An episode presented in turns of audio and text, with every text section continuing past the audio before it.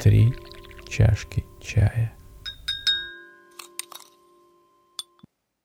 Привет, я Леня Пашковский, это подкаст «Три чашки чая», в котором мы пьем чаек и с гостями из разных сфер делимся легендарными байками из их путешествий и обсуждаем не столько сами путешествия, сколько то, как они меняют нас изнутри и влияют на наше мировоззрение и отношение к людям.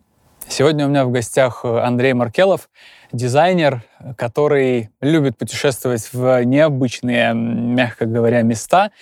И сегодня он будет рассказывать о том, как специально принял ислам для того, чтобы попасть в Мекку. В место, куда не мусульман, в принципе, не пускают. И другого способа попасть туда нет вообще. Это легендарная абсолютная история. Перед тем, как начать, Андрей, скажи мне фундаментальный, вопрос у меня. Веришь ли ты в Бога? Нет. Я у тебя, мне кажется, читал, что Артемий Лебедев когда-то нанимал на работу, на какую-то позицию человека, искал, и в тестовом задании нужно было придумать способ, как попасть в Мекку, как раз-таки. Это правда? Это правда, и с этого все началось. У него была вакансия на позицию менеджера в студию. И вторым этапом в этой вакансии было действительно придумать способ, как попасть немусульманину в Мекку. Собственно, большинство ответов там сводилось к тому, что нужно принять ислам. Так. Потому что ничего, по сути, сделать больше нельзя. Ага. Только полагаться на волю случая, что можно как-то пробраться, но это не в счет. То есть ты оттуда заболел этой идеей? Я слышал про Мекку, и я ничего не слышал про то, что туда нельзя не мусульманам. Я пошел сразу же искать, что это вообще такое. Я узнал, что это город Саудовской Аравии, вовсе не местность, что он реально существует, это не библейский сюжет. И я прочел, к своему удивлению, что туда действительно нельзя попасть не мусульманину.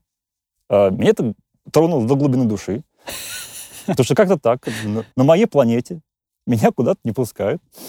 Какие-то такие чувства я испытал. То есть, получается, окей, ты загорелся фантастической, невыполнимой практически идеей попасть в Мекку. А для этого ты понял, что нужно принять ислам. Как принять ислам славянину очевидному, который не верит в Бога? Судя по всему, исламом не интересовался до этого. Каков процесс? То есть, что, нужно 5 лет ходить в мечеть? Что надо делать? Нет, очень просто. Нужно запомнить одну короткую фразу. Так. Ашхаду ан ля иляха илляллах ва анна ашхаду мухаммадан абдуху ва расулю. Прийти в мечеть и сказать это дежурному имаму. Все. В смысле все? Тебе после этого выдадут справку о том, что ты принял ислам. Если ты, конечно, захочешь. Можно просто не получать справку, можно остаться на словах. Так, подожди. Ты просто можешь утром встать, прийти в мечеть. Где она находится? В Москве? Да, проспект Мира. Ага. Московская соборная мечеть. И все? И все. Просто повторить вообще фразу? Нет ничего в мире проще, чем принять ислам. Так. Они очень хорошо постарались, чтобы не было никаких препятствий для того, чтобы вступить в их религию. Поэтому это очень просто. У меня немножко не вяжется это в принципе, со всем тем, что я знаю и слышал об исламе. Насколько там все серьезно? Почему так просто стать мусульманином тогда? Я не знаю, смотря с каких позиций отвечать. Я так думаю, если с таких рационалистических немножко позиций, да, наверное, зачем, если человек хочет вступить в эту веру, да, зачем его в этом ограничивать? То есть любая религия старается привлечь как можно больше участников. Почему нужно чинить для этого препятствия? Не нужно.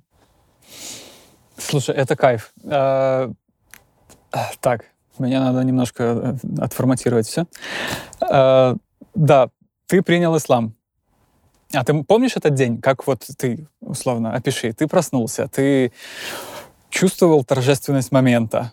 Готовился ли ты к тому, что произойдет? Я готовился очень долго, поскольку перед тем... это техническая ведь сторона вопроса. Прийти, так, сказать, да, и получить справку.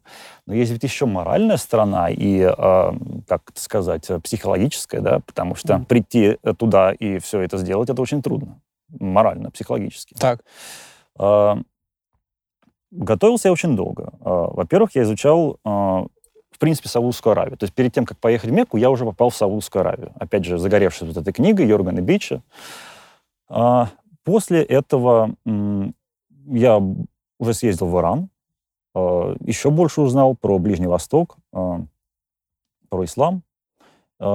После этого я решил, что мне интересен арабский язык, например. И я потратил, наверное, около 6 или 7 месяцев на изучение арабского языка. Я прочитал, разумеется, Ветхий Завет, Евангелие и Коран. Угу. Я прочитал даже при помощи вот этих базовых знаний арабского, которые я получил, я прочитал несколько молитв из Корана на арабском. Ну, они довольно простые, их знают все мусульмане. Ну, вот. И после этого я уже решил перейти к, собственно, непосредственно плану попасть в Мекку. И для этого нужно было уже идти в мечеть и произносить шахаду. Ну, вот. Я помню этот день. Это, на самом деле, было 2 дня. Потому что в первый день я ходил вокруг мечети и не зашел туда. Потому что боялся? Да, потому что боялся. Во второй раз мне удалось туда зайти. Там вывеска «Дежурный имам». Так. Спускаешься по лестнице вниз. Там такие вот помещения, там раздевалка, вот ковры, собственно. И там стоят такие вот как парты, да, столики с сиденьями.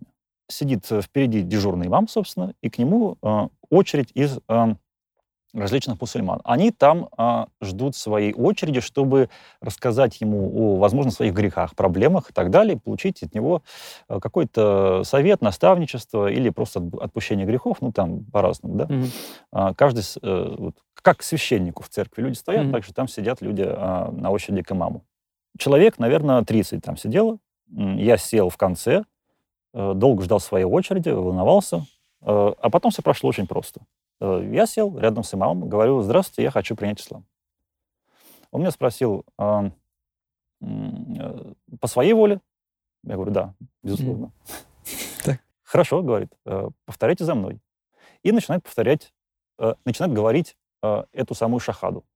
Он сначала говорит отрывок на арабском языке, после этого переводит меня на русский язык. «Ашхаду», я свидетельствую. «Ан ля иляха илля», что нет Бога, кроме Аллаха. «Ва ан нашхаду», а также свидетельствую. «Мухаммадан», Мухаммад. «Абудугу ва расулю», посланник его и пророк. Я это все за ним повторяю, и после этого он говорит, что все, с этого момента вы мусульманин. Не грешите, не делайте ничего плохого. И поменьше читайте в интернете, потому что в интернете очень много чего пишут неправильно про ислам. Так. Купите в нашем магазине какую-то книгу по исламу и вот ориентируйтесь на нее. Ага. Окей, после этого я спрашиваю, можно ли получить справку о том, что я его принял. Он говорит: да, без проблем. Вот здесь есть канцелярия, поднимайтесь на 2-й этаж, там 300 рублей пошлина и получаете справку. Угу. То есть у тебя, условно, паспорт мусульманина после этого есть? Да. Ну, как бы, да? Да. Как это выглядит? Она у меня с собой. Потому что ты всегда носишь, чтобы... Да, конечно. Предъявить ментам? Или говорят, иранской полиции нравов? Да, говорят, мусульман реже задерживают на митингах. Вот так она выглядит. Так. Я посмотрю. Свидетельство о принятии ислама. Настоящее свидетельство дано Маркелову Андрею Викторовичу в том, что он при свободном волеизъявлении в присутствии Марата Хазрата Аршабаева и 2 свидетелей принял ислам и обязался следовать заветам священного Корана и сунне пророка Мухаммада, да будет с ним мир и благословение Всевышнего Аллаха. И стоит круглая печать. Слушай, кайф. Но зачем нужна справка, в принципе-то? Это чисто бюрократия для того, чтобы поехать в Мекку. То есть, по факту, конечно, она не нужна. По факту достаточно... В общем-то, и к имаму не нужно ходить. В принципе, можно просто сказать шахаду при 2 свидетелях, и после этого ты становишься мусульманином. Больше ничего не нужно. Но справку тебе не дадут в таком случае? Да, справку тебе не дадут. Насколько я изучал этот вопрос, справка нужна в России и вот в странах бывшей СССР для того, чтобы поехать именно в Мекку. Слушай, интересно, что в Индонезии... ты чаек пей, кстати, да, мы Мы сегодня... Чаепитие у нас сегодня иранское, хотя мы в кыргызской юрте пьем черный крепкий чай с сахаром. Сахар в чай иранцы не добавляют, они в прикуску его едят. Такой вот классный кристаллизированный сахар, очень красивый. Вот. И рюмочки. Из рюмок пить чай мне нравится гораздо больше, чем из чашек. Когда виден цвет напитка, это делает его вкуснее в несколько раз, мне кажется. Короче, что я хотел сказать про Индонезию. В Индонезии я как-то видел... Индонезия — самая крупная мусульманская страна в мире. Да. Я там однажды на заправке увидел объявление, реклама какого-то... реклама самой заправки. У них акция шла, рекламная игра, и что-то надо было там сделать, купить. И главный приз — это была поездка в Мекку на двоих. Mm-hmm. Типа хадж в подарок на двоих. И я подумал, чего? Как так? Много где я еще видел там туристические агентства, которые тоже там тур в Мекку, организуем вам хадж.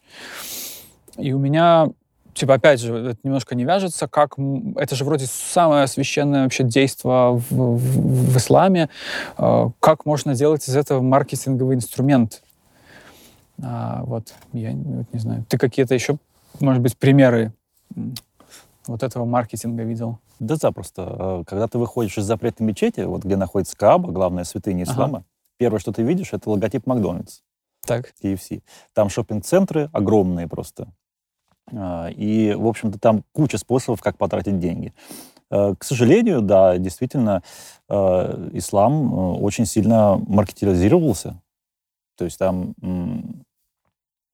Многие вообще паломники там покупают... просто кучу подарков для всех и занимаются шопингом большую часть дня. Как-то так получается, да. Происходит туристификация вообще всего в мире. То есть не только туризма, но и религии тоже. То есть поехать в Мекку, это остается все равно великим таинством и одним из главных деяний мусульманина в его жизни. Но, тем не менее, там добавляется вот эта маркетинговая составляющая. Да, это деньги, это прибыльно. Мекка, собственно, живет за счет паломничества. Она так и изначально жила, потому что это был центр притяжения на Арабском полуострове. Туда съезжались паломники со всего света, там устраивались ярмарки, и там всегда все было про деньги, на самом деле.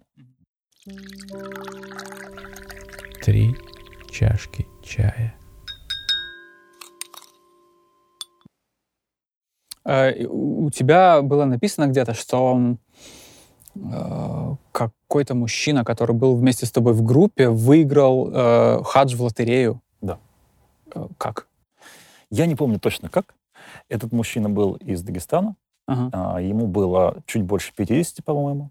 Он приехал туда с женой. И да, они выиграли в лотерею поездку в хадж, точнее в умру, малый хадж, да, то, где я был, это называется умра, это малый хадж, потому что хадж это слишком сложно даже для праведного мусульманина, и я бы хадж просто, наверное, не потянул. А умра это в любое время можно поехать, и, что называется, сокращенная программа. Он с женой выиграл эту поездку, и они поехали, да. И, собственно, это была величайшая радость в их жизни, потому что сами бы они, по их признанию, не накопили бы столько денег, чтобы туда поехать. Они были очень рады этому. Да, вот так.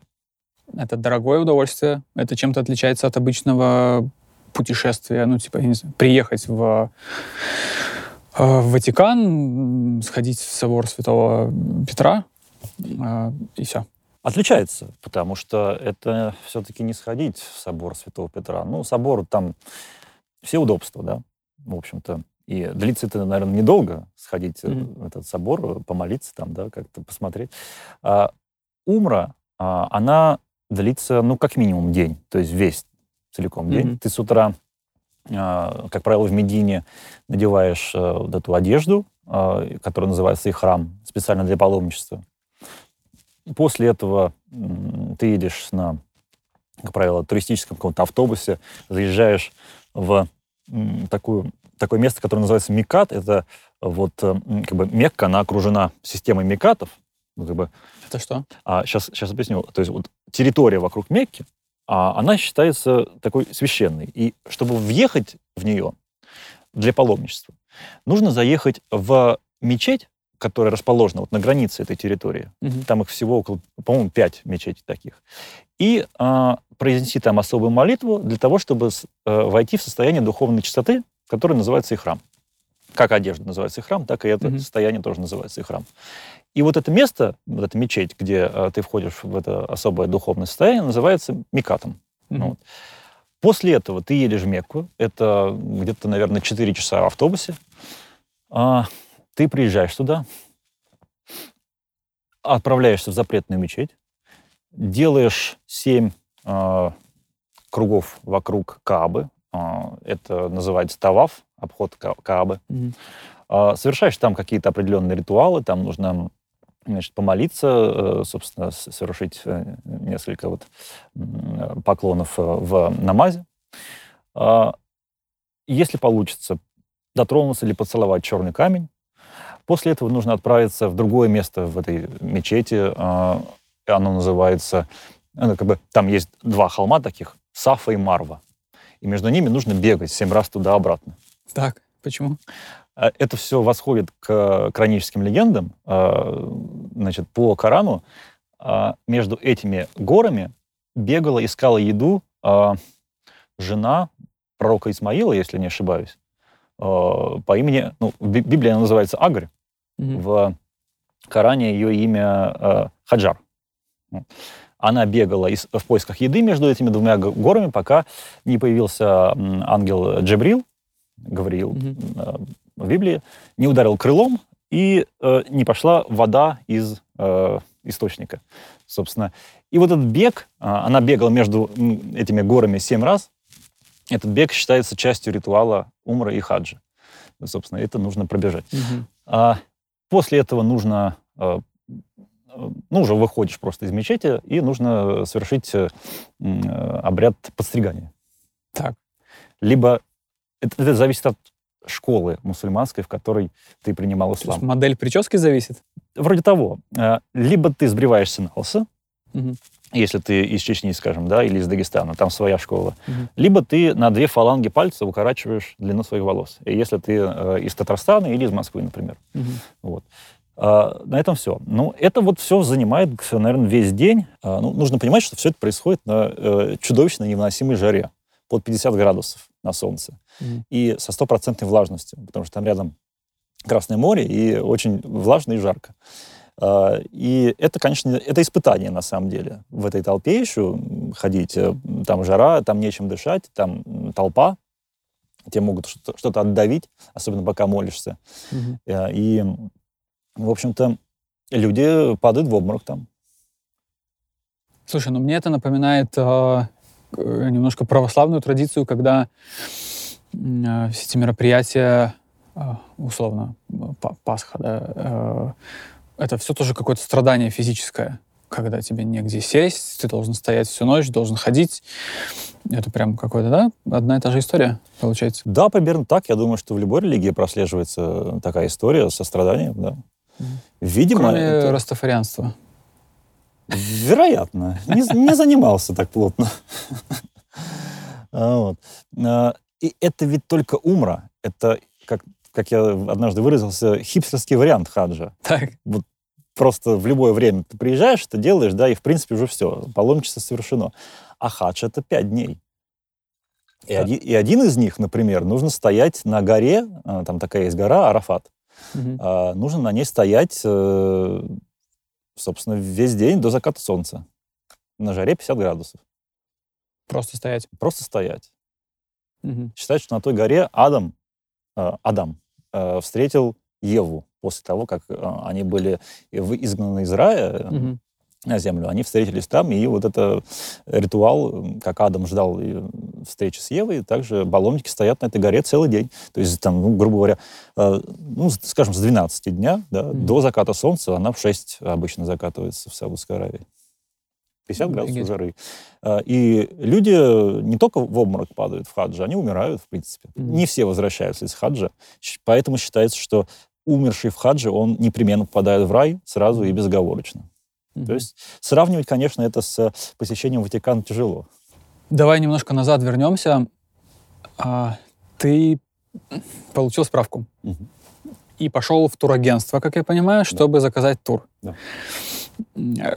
Это просто, как я понимаю, да? Никто ничего не спрашивает, ты платишь деньги и... Технически и просто, все, да? Да, технически просто. Угу. Но, опять же, решиться на это довольно тяжело, ага. психологически, да? Потому что, ну, приходится врать. Угу. Врать мне... Я не люблю врать, например. Ну, как бы, но тут просто другого способа не было. И приходится врать, в турагентстве мне повезло, многие сразу заинтересовались, потому что я сказал, что я дизайнер, занимаюсь там разработкой сайтов, мобильных приложений. Меня сразу же попросили сделать им мобильное приложение для хаджа. И потом попробуй вот от этого всего избавься, от этих контактов, которые появились, да. А так, да, ты приходишь просто в турагентство. Я спрашивал даже, ничего, что я вот русский, нормально ли будут относиться? Говорю, да, конечно, есть такие вот, ездят, исламу для всех, все нормально относятся, поэтому welcome. То есть это турагентство, которое исключительно хаджем занимается? То есть они не отправят тебя в Египет в отель, да? Нет, исключительно хаджем. Вау. Какая-то легенда у тебя была заранее придумана, заготовленные ответы на вопросы, которые они могут тебе задать? То есть ты же явно готовился, наверное, к этим разговорам. Не то чтобы я прям заучивал вот это все, да, но да, я примерно представлял, что я буду говорить в какой ситуации, да. Первый человек, с которым я там заговорил, это был вот этот 19-летний парень, назовем его Тимур. Это было во Внуково. Это был, кажется, 1:00 ночи. Вылет, кажется, был в 3:00 ночи самолета. Наступило время молитвы ночной. Мусульмане молятся 5 раз в сутки. Ночная молитва. Собственно, я все как раз переживал. А как же это будет? Ну, как бы в аэропорту. Ну, дома-то я молился, понятное дело. Я тренировался в течение месяца. Каждый день, 5 раз в день я совершал намаз. Uh-huh. Но как это на публике в аэропорту, я себе не представлял. Собственно... И я познакомился с этим Тимуром, мы разговорились. Мы долго искали место для намаза. С этим была целая история, потому что в аэропорту много алкогольных магазинов. Mm-hmm. И, разумеется, алкоголь — это харам, это нельзя, запрещено в исламе. И Тимур очень долго выбирал место для этого всего, потому что куда ни пойдешь, его что-то не устраивало. Mm-hmm. Здесь рядом с алкогольным магазином нельзя. Перешли в другое место. Здесь портрет женщины в купальнике. Mm-hmm. Тоже нельзя, харам. А потом, когда мы наконец нашли место, встал другой вопрос. А в какую сторону молиться? Mm-hmm. Потому что в исламе мусульмане совершают намаз ровно в одну сторону. В сторону Каабы, священной вот этой постройки в городе Мекка. И для этого используется компас, для mm-hmm. того, чтобы ее найти. А компас в аэропорту работает очень плохо, потому что там очень много металла. Так. И он постоянно сбоил. И мы искали... направление, это называется кыбла. Mm-hmm. Вот мы искали эту кыблу минут 10. Куда... Как бы перейдешь в другое место, она в другое место показывает, да? Mm-hmm. И невозможно было понять, в какую сторону молиться. В конце концов, я помню... А я уже засыпаю, да? А когда клонит в сон, как бы... немножко мышление как-то искажается, и все кажется немножко странно. Когда вот очень сильно не выспался, понимаешь, что состояние такое, mm-hmm. да, не понимаешь, что вокруг происходит. Я уже перестаю просто понимать, что происходит. Какую-то кыблу ищем вообще. Как это все тяжело вообще. Что я здесь делаю вообще? Зачем я все это придумал? И выходит, значит, из какого-то угла другой паломник своим отцом и говорит: «О, ребята, кыблу ищите, вон там она в углу, еле нашли, еле поймали ее, вон туда». Я вообще уже просто потерялся, думаю, что происходит? Такое ощущение, что кто-то там потерялся. В результате нашли мы место для совершения этого намаза, и тут он меня спрашивает: «Ты имамом будешь?» Я говорю: «Что?»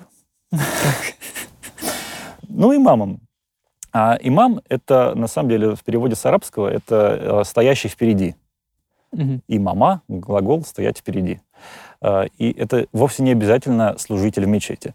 Это любой человек, который стоит впереди тебя на молитве, и ты за ним повторяешь. То есть сначала он делает, стоит впереди, да, а ты стоишь позади, смотришь, как он совершает молитву, и делаешь в такт его действиям. Словно ведущий молитвы. Да, ведущий молитвы.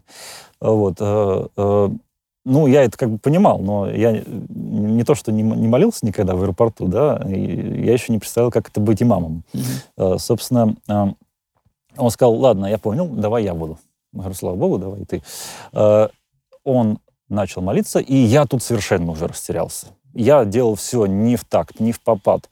Ну, ничего, формально все действия, которые нужно сделать было в молитве, я совершил. После этого он сказал: ну, ты вообще, у тебя опыта, что ли, нету? Говорю: ну, да, вот как бы я никогда, тем более в аэропорту, так все вот это меня смущает. Он говорит: ну, ничего страшного. Я передам вот как бы руководителю группы, чтобы к тебе хорошо относились, то есть, что ты вот, у тебя мало практики было и все такое. То есть это абсолютно вежливые, абсолютно отзывчивые люди были, которые мне сильно помогали там, и в принципе, чувствовал я себя там хорошо. Угу.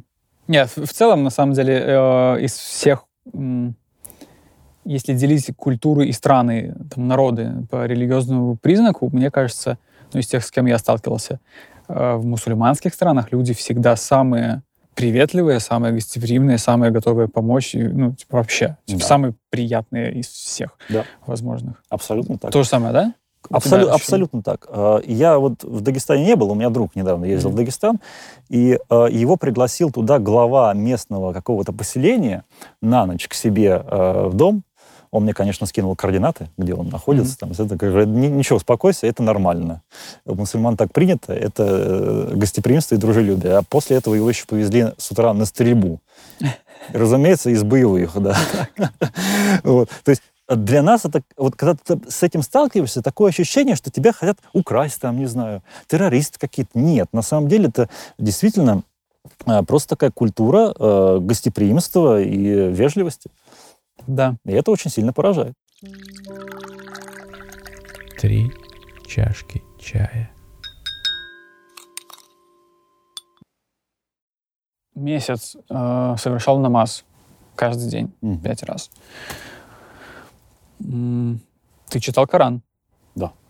То есть ты поехал подготовленным, и что-то в тебе поменялось в восприятии религии конкретно этой, в восприятии самого себя или чего-то другого?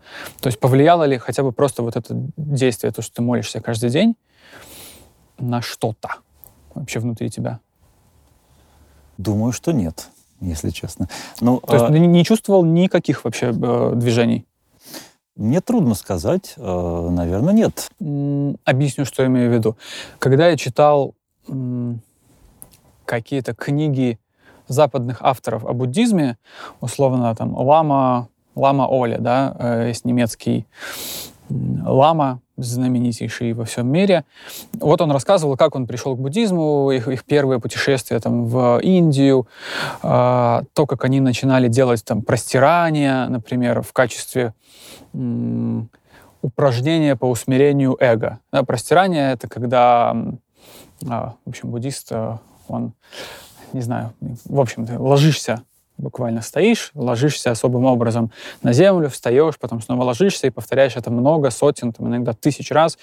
Некоторые, когда, например, паломничество вокруг Кайласа совершают, некоторые люди не пешком идут, а простираются вокруг Кайласа, что абсолютно немыслимое физическое какое-то упражнение. И это всегда описывалось как вот усмирение эго, как что-то, что после бесконечных повторений дает тебе почувствовать какую-то вот твою маленькость перед чем-то великим. Было ли что-то подобное на это? Малость перед великим, наверное, нет. Не могу такого вспомнить. А сам сама процедура намаза, если можно так сказать, да, это, в принципе, неплохой способ снять стресс в течение дня. Это как зарядка. Я его воспринимал так. 5 раз в день ты делаешь эту молитву. Там же нужно поклон, вот такой, потом земной, полностью, да, опереться на землю лбом. И, в принципе, это неплохая физкультура. Очень хорошо освежает, бодрит и разминает. А продолжаешь ли теперь ты это делать? Нет, конечно. Зачем? А в качестве физкультуры? Нет, для этого есть йога. Я занимаюсь йогой немножко. Окей. Давай перенесемся обратно в Мекку. Это огромное количество людей ходит вокруг Каабы, вокруг этого черного куба. Что в нем находится? Почему они ходят вокруг него? Это само по себе древнее святилище. Тут, чтобы сказать, что это, откуда оно появилось, нужно, наверное, 2 версии сразу рассматривать. Научную и мусульманскую. То есть, подожди, из-за того, что ты сейчас версии начинаешь объяснять, значит, никто не знает, что это? Скорее нет, а потому что интересно, наверное, обе точки зрения. Потому что наука считает это одним, а мусульманская традиция считает это совершенно другим. Окей, давай. По мусульманской традиции это дом Бога, который был... я так понимаю, что он существовал всегда, а может быть, он был построен Адамом, первым человеком на земле. А существовал всегда он в виде трансцендентного такого дома, копии Каабы, которая находится где-то. То есть есть Кааба в Мекке, и эта Кааба находится в том же месте, где находится другая Кааба, небесная, так скажем, вокруг которой ходят не люди, а ангелы. Это трудно как бы объяснить. Наверное, это и не требует объяснения. То есть точка, соединяющая два мира? Да, это точка, соединяющая два мира. Как-то так. Вот. И мусульмане считают, что вот это дом Бога, который был построен Адамом, первым человеком на земле. После этого он много раз перестраивался, достраивался. В более-менее известном виде его построил пророк Ибрагим или Авраам в библейской традиции. После этого его уже достраивали, перестраивали различные губернаторы Мекки, султан Османской империи и так далее. С точки зрения науки, как я понял, это древнее языческое святилище, вокруг которого до появления ислама водили хоровод различные язычники, которые жили на арабском полуострове, в Хиджазе. И они водили хоровод вокруг этого дома, поклоняясь идолам. До появления ислама в Каабе, в Мекке располагались идолы. Там, насколько я знаю, насчитывалось 360 различных идолов, различных богов. Они были многобожники, язычники, и каждый... В этой древней Аравии существовало множество племен, которые все собирались на один хоть священный месяц в году в Мекке и поклонялись своим идолам. Там у каждого племени был свой идол, свой божок, свой представитель. А потом, когда появился ислам, это святилище уже приспособили, с точки зрения науки, опять же, для мусульманских ритуалов. Вот. Так что внутри? То есть это просто цельный куб из чего? Камня, дерева, и внутри ничего нет. Там же есть двери. Да. То есть там туда можно войти? Входил ли кто-то внутрь? Рамзан Кадыров входил внутрь. Чего? Серьезно? Абсолютно. Так. Есть в инсте у него фотография изнутри? По-моему, да. Никакого секрета там нет. Это полое святилище, вот это кубическое, да, в котором находятся 3 колонны, которые просто держат потолок. Также там стоит столик, и на столике стоит какая-то древняя копия Корана. Вроде как там еще лежат какие-то, может быть, свечи, или, может быть, какое-то лампадное масло для чего-то там. Раз в год двери открываются, уборщики протирают там пыль, ну и все. Никакого секрета там на самом деле нет. Но это сейчас. Изначально, когда появился ислам, это святилище представляло из себя просто 4 стены. И 2 двери было. Сейчас 1 дверь. Не было крыши. То есть любой человек мог войти внутрь Каабы, и выйти свободно. Ее начали закрывать, если не ошибаюсь, когда власть над арабским халифатом получили омейяды. Это вот династия правителей из Сирии, из Дамаска. Насколько я помню, их основатель омейядов, его звали Муавия, он происходил из древнего рода вот этого мекканского, который сражался с, как раз с пророком Мухаммедом за то, чтобы сохранить язычество в Аравии. Он, разумеется, проиграл, его звали вот, проигравшую сторону Абу Суфьян, и один из родственников того Абу Суфьяна, Муавия, впоследствии основал омейядский халифат, и он уже был мусульманом, разумеется, но, видимо, сохранял какую-то преданность древним традициям, и то ли в отместку, то ли по собственным каким-то уразумениям он закрыл проход в Каабу и разрешил его только для каких-то избранных лиц. Mm-hmm. После этого, ее там еще подняли на 2 этажа, чтобы до этой двери нельзя было дотянуться, как сейчас она там на постаменте. Вот. И с тех пор она... кажется, что туда нельзя попасть, потому что там что-то секретное. Но на самом деле нет, там ничего такого нет. Окей. С одной из сторон Каабы есть черный камень, этот, и все его касаются. Да. Что это за камень, почему его касаются? Вкратце, потому что есть следующий вопрос, который гораздо важнее. Но объясни просто, что это. Окей. С точки зрения мусульман, это камень, упавший из рая. Он изначально был белым, белый яхонт, но почернел от людских грехов. И по мере приближения к судному дню камень будет увеличиваться в размерах, пока не достигнет размеров земли или больше, потому что грехи копятся. А с точки зрения науки это метеорит. А зачем его касаться? Чтобы грехи обнулились? Это часть традиции вот этого паломничества. В принципе, нельзя так сказать, что именно его касаться нужно, чтобы грехи обнулились, потому что, когда ты находишься в хадже, совершаешь хадж, уже после самого хаджа обнуляются грехи. А целовать или касаться камня — это один из пунктов в хадже. У тебя в дневнике написано, что там была огромная толпа людей, пытающихся коснуться этого камня, и ты так рвался, чтобы это сделать, что прям оттаскивал какого-то мужика за голову, порвал на себе рубашку случайно, и очень у меня эта картина живая стоит перед глазами. Я не могу понять, зачем ты так стремился это сделать, если, в принципе, для тебя это не очень важный, наверное, момент. Не то чтобы я прямо стремился. Дело в том, что... Там вот в этом месте настолько все плотно и настолько все дерзко, что там иначе себя вести не получается. Потому что там целая битва разворачивается за этот черный камень. И на самом деле это не совсем хорошо. То есть кто такой, конечно, чтобы осуждать мусульман, да? По-хорошему к этому камню нужно кратко прикоснуться, поцеловать его и отойти в сторону, никому не мешая. А там каждый действительно дерется за него, и не просто там коротко целует и уходит в сторону, буквально присасывается к нему на несколько минут. Его все оттаскивают, там разворачиваются драки. Одному паломнику просто рассекли лоб, у него была такая царапина через весь лоб, а потом его вынесли за локти, просто буквально вот как, знаешь, актеров, исполнителей рок-музыкантов со сцены, когда они прыгают, выносят. Вот его буквально так при мне вышвырнули просто от этого камня. Он что-то не то сделал. Залез, что ли, куда-то? Есть. Поэтому я просто стремился хоть чуть-чуть прикоснуться к нему, почувствовать его, да. По-моему, я все-таки дотронулся. Я точно не могу понять.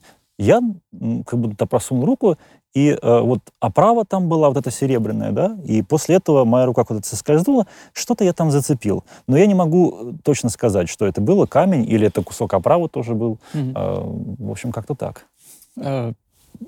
Фантастика просто. Я рисую в воображении все это происходящий хаос. Что еще? Какие-то еще процессы там происходят интересные в этой толпе? Процессы происходят. Там, как я уже говорил, регулярно кто-то теряет сознание. Когда я вот делал этот обход, например, там лежала без сознания женщина, ее откачивали водой. Там везде вода расставлена. Вода святая. Замзам называется по-арабски. Так. И вот Она лежала без сознания, кто-то спотыкался об нее, кто-то там что-то ругался на арабском, мол, надо же было так упасть, неудобно, всем помехи создаешь тут. Угу. Ну, там быстро прибежали люди и начали ее поливать этой водой, отпаивать. Вот. Она пришла в себя и продолжила хадж. Собственно, есть мечеть пророка в Медине. Это там, то место, где похоронен пророк Мухаммед. И над его могилой расположен такой зеленый купол. Вокруг него, рядом с ним, да, собираются паломники для того, чтобы прочитать молитву, помолиться, что называется, за пророка. Это, на самом деле, очень не нравится саудовским властям, потому что они считают, что поклонение и вообще какое-либо там молитва за Мухаммеда — это идолопоклонничество. И они пытаются уничтожить его могилу. Они уже уничтожили могилы его там соратников, и дом его в Мекке почти уничтожили. То есть вот так. Угу. И они очень сильно гоняют там всех, кто собрался и молится за Мухаммеда. Вот все это закончилось. Ты вернулся домой, насобирал весь этот багаж впечатлений, эмоций и оценки какой-то. Я уже спрашивал, да, про молитвы ежедневные. Mm-hmm. Вот после хаджа снова же изменилось что-то в твоем отношении к исламу, религии и миру или нет?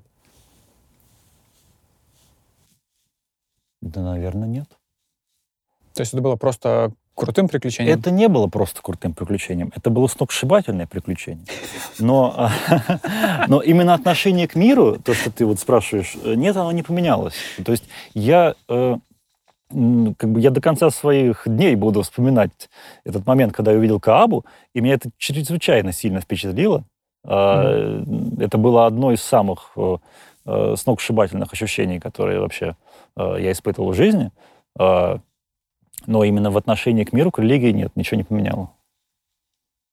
Даже несмотря на то, что ты, что вызывает во мне огромное уважение, что ты не просто поехал туда вот так, с кондачка просто попасть, принять ислам без раздумий, попасть, записать это себе как крутое приключение и забыть.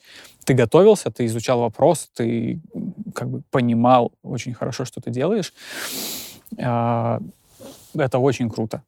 Но несмотря на все это, ничего не поменялось, да? Ничего не сдвинулось, не заиграло. Я не к тому, что ты должен был стать верующим и так далее, но интересно, что какой-то, не знаю, моральная оценка. Возможно, я проникся какой-то вот этой духовной философией ислама и того места, потому что действительно ислам очень сильно впечатляет. То есть чем? Ну вот когда тысячи мусульман, миллионы мусульман по всему миру одновременно молятся в одну и ту же сторону, да, вот это впечатляет. Впечатляет их сплоченность этого мусульманского мира. Впечатляет вообще их символ, вот этот Кааба, да, то есть что это такое? Огромный черный куб, обтянутый мантией, там, с золотыми нитками, с дверями. Ритуал вокруг него, этот обход, хадж, в котором... Понимаешь, что такое паломничество-то нет больше в другой религии никакой, именно в таком виде, в настоящем. А мусульмане умудрились это сохранить вот с тех времен, когда, знаешь, там полгода нужно было ехать из Египта на верблюдах вокруг этого побережья Синайского полуострова. Потом там как-то по древним этим компасам ориентироваться. Там бедуины на тебя нападают постоянно. Это, ну... Но это вызывает уважение, как минимум. Это вызывает восхищение просто. Да. Это действительно кусок вот той цивилизации древней, который дожил до наших времен. Да, конечно, это сейчас проще там прилететь на самолете, но это все равно ни в какое сравнение не идет с посещением Ватикана или там Варанаси или что еще. Да, да. А к самому... Нет, даже к самому исламу. Что тебе понравилось? Ты читал Коран, да? Ты ходил на занятия при мечети. Что ты нашел хорошего или полезного в самом учении? В самом учении? Ну, я так скажу, что религия, в принципе, да, это довольно сложная вещь, которая сложилась за многие века, тысячелетия, да.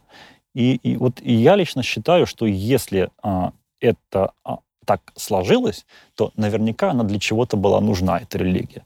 И я даже знаю примерно для чего. Угу. Как бы это прекрасный, в принципе, способ преодолеть вот эту экзистенциальную тревогу, да, получить ответ на вопрос, зачем мы живем, и получить некое успокоение в том, что в надежде, что будет загробная какая-то жизнь mm-hmm. после смерти.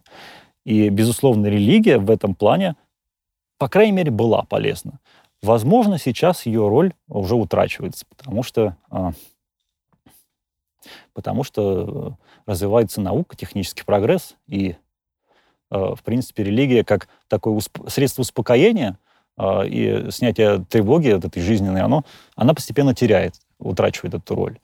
Может быть, это даже плохо для кого-то. Угу. Может быть, не каждый способен посмотреть правде в глаза и принять то, что после смерти, вероятнее всего, от тебя ничего не останется, и все прекратится. Как-то так. Религия — это интересный конструкт, и я бы не назвал ее бесполезной. Угу. Нет, однозначно. Тут даже вопрос не стоит, мне кажется.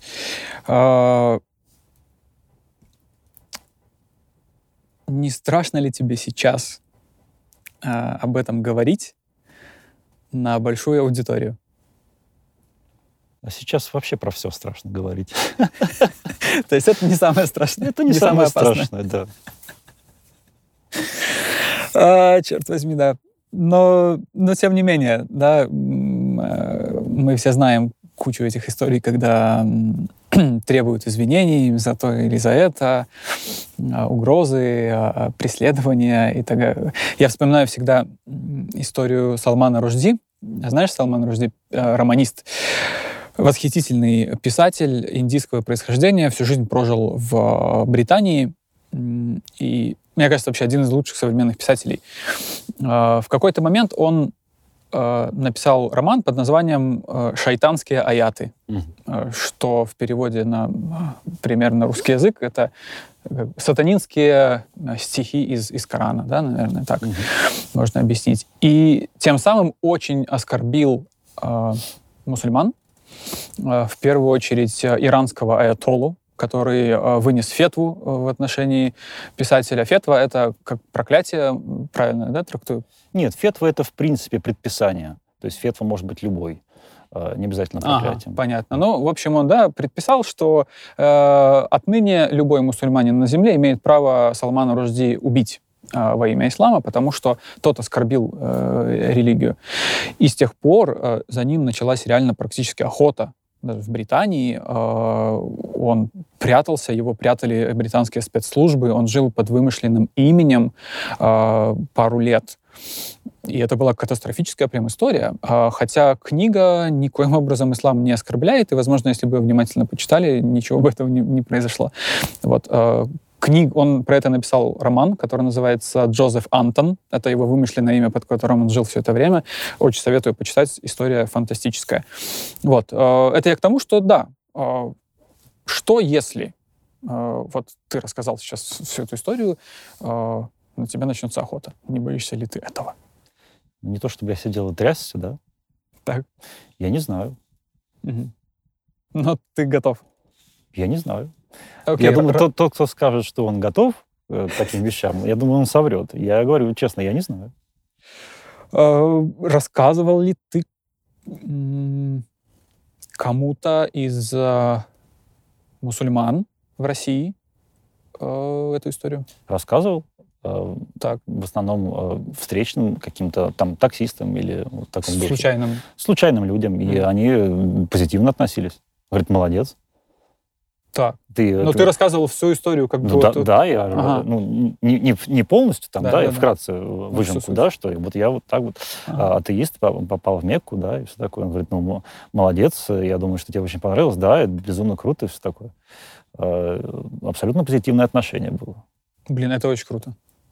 Ну, в смысле, это еще раз показывает классность, адекватность и... Люди разные бывают, поэтому, да. Круто. Блин, это, ну, я удивлен. Я ожидал другого ответа, мне кажется. Нет, мне никто не написал ни одного гневного письма. Ну, там какой-то был неприятный комментарий, и все. Зато десятки положительных отзывов, и ни от кого я не слышал никакого негатива. В принципе, я постарался максимально уважительно отнестись к религии и никого не задеть. Но тут не угадаешь. Потому что оскорбиться сейчас очень просто. Оскорбиться много ума не нужно. К сожалению, это так. Ты все-таки, как сильно ты помудрел? Я не знаю, благодаря хаджу или чему-то еще, но... Ну да. И последний момент, вот уточнение. Насколько я понимаю, можно сказать, что технически... то, что ты принял ислам, не работает? Или твой хадж не работает? Что это значит? Во-первых, с точки зрения ханафитской школы, это одна из самых многочисленных. Вот в исламе есть несколько школ, 4. Ханафитская, ханбалитская, маликитская и шафиитская. Самая многочисленная из них — ханафитская школа. Которая... Извини, я просто быстро ремарку. Мне кажется, что ты знаешь об исламе, возможно, больше, чем многие мусульмане. Мне даже это говорили в такой немного в более легкой форме вот эти паломники, с которыми я был. Да, они заметили, что я хорошо изучил ислам. И да, я многим некоторым из них рассказывал вещи, которые они не знали про библейские сюжеты и про хронические в том числе. Да, было такое. Да, про то, что не засчитывается, извини, что перебил. Про то, что не засчитывается? Да, что твой этот хадж не засчитывается. Вот самая многочисленная исламская школа, ханафитская, которая действует, собственно, большинство мусульман, которые живут в Татарстане, в Средней Азии, в Москве и вот на территории России и Европы, они относятся к ханафитской школе. Основатель этой ханафитской школы, Абу Ханифа, он полагал, что никакого запрета на посещение Мекки нет для немусульманина. И любой человек, любого вероисповедания может посетить Мекку. И ничего ему за это не будет. Соответственно, и, на мой взгляд, все, что я нарушил, это местный обычай Саудовской Аравии, и все. Вот. Что касается, засчитывается ли хадж, принять ислам можно... Нужно не только сказать шахаду, нужно еще и иметь искреннее намерение в сердце, что ты принимаешь новую религию. Если этого намерения не было, то ислам не считается принятым. Поэтому... Несмотря на справку. Несмотря на справку. Тезис о том, что я принял ислам, потом вышел из него, он несправедлив, потому что я его никогда, по сути говоря, не принимал. Вот если бы я искренне в него вошел, а потом бы искренне его покинул, это было бы действительно отступление от веры. На самом деле ислам я не принимал, по сути дела. Это какой-то юридический трюк, я бы сказал. Ну, с точки зрения шариата, как говорят, я ничего не нарушил. Я консультировался даже с одним человеком по этому вопросу. Он говорит, что с точки зрения шариата ничего нарушено не было на самом деле. Ага. Но с точки зрения шариата предусмотрено ли какое-то серьезное наказание за, условно, вот это вот, притворяться мусульманином или, не знаю, нарушить что-то такое? За посещение Мекки не мусульманином никакого наказания не предусмотрено.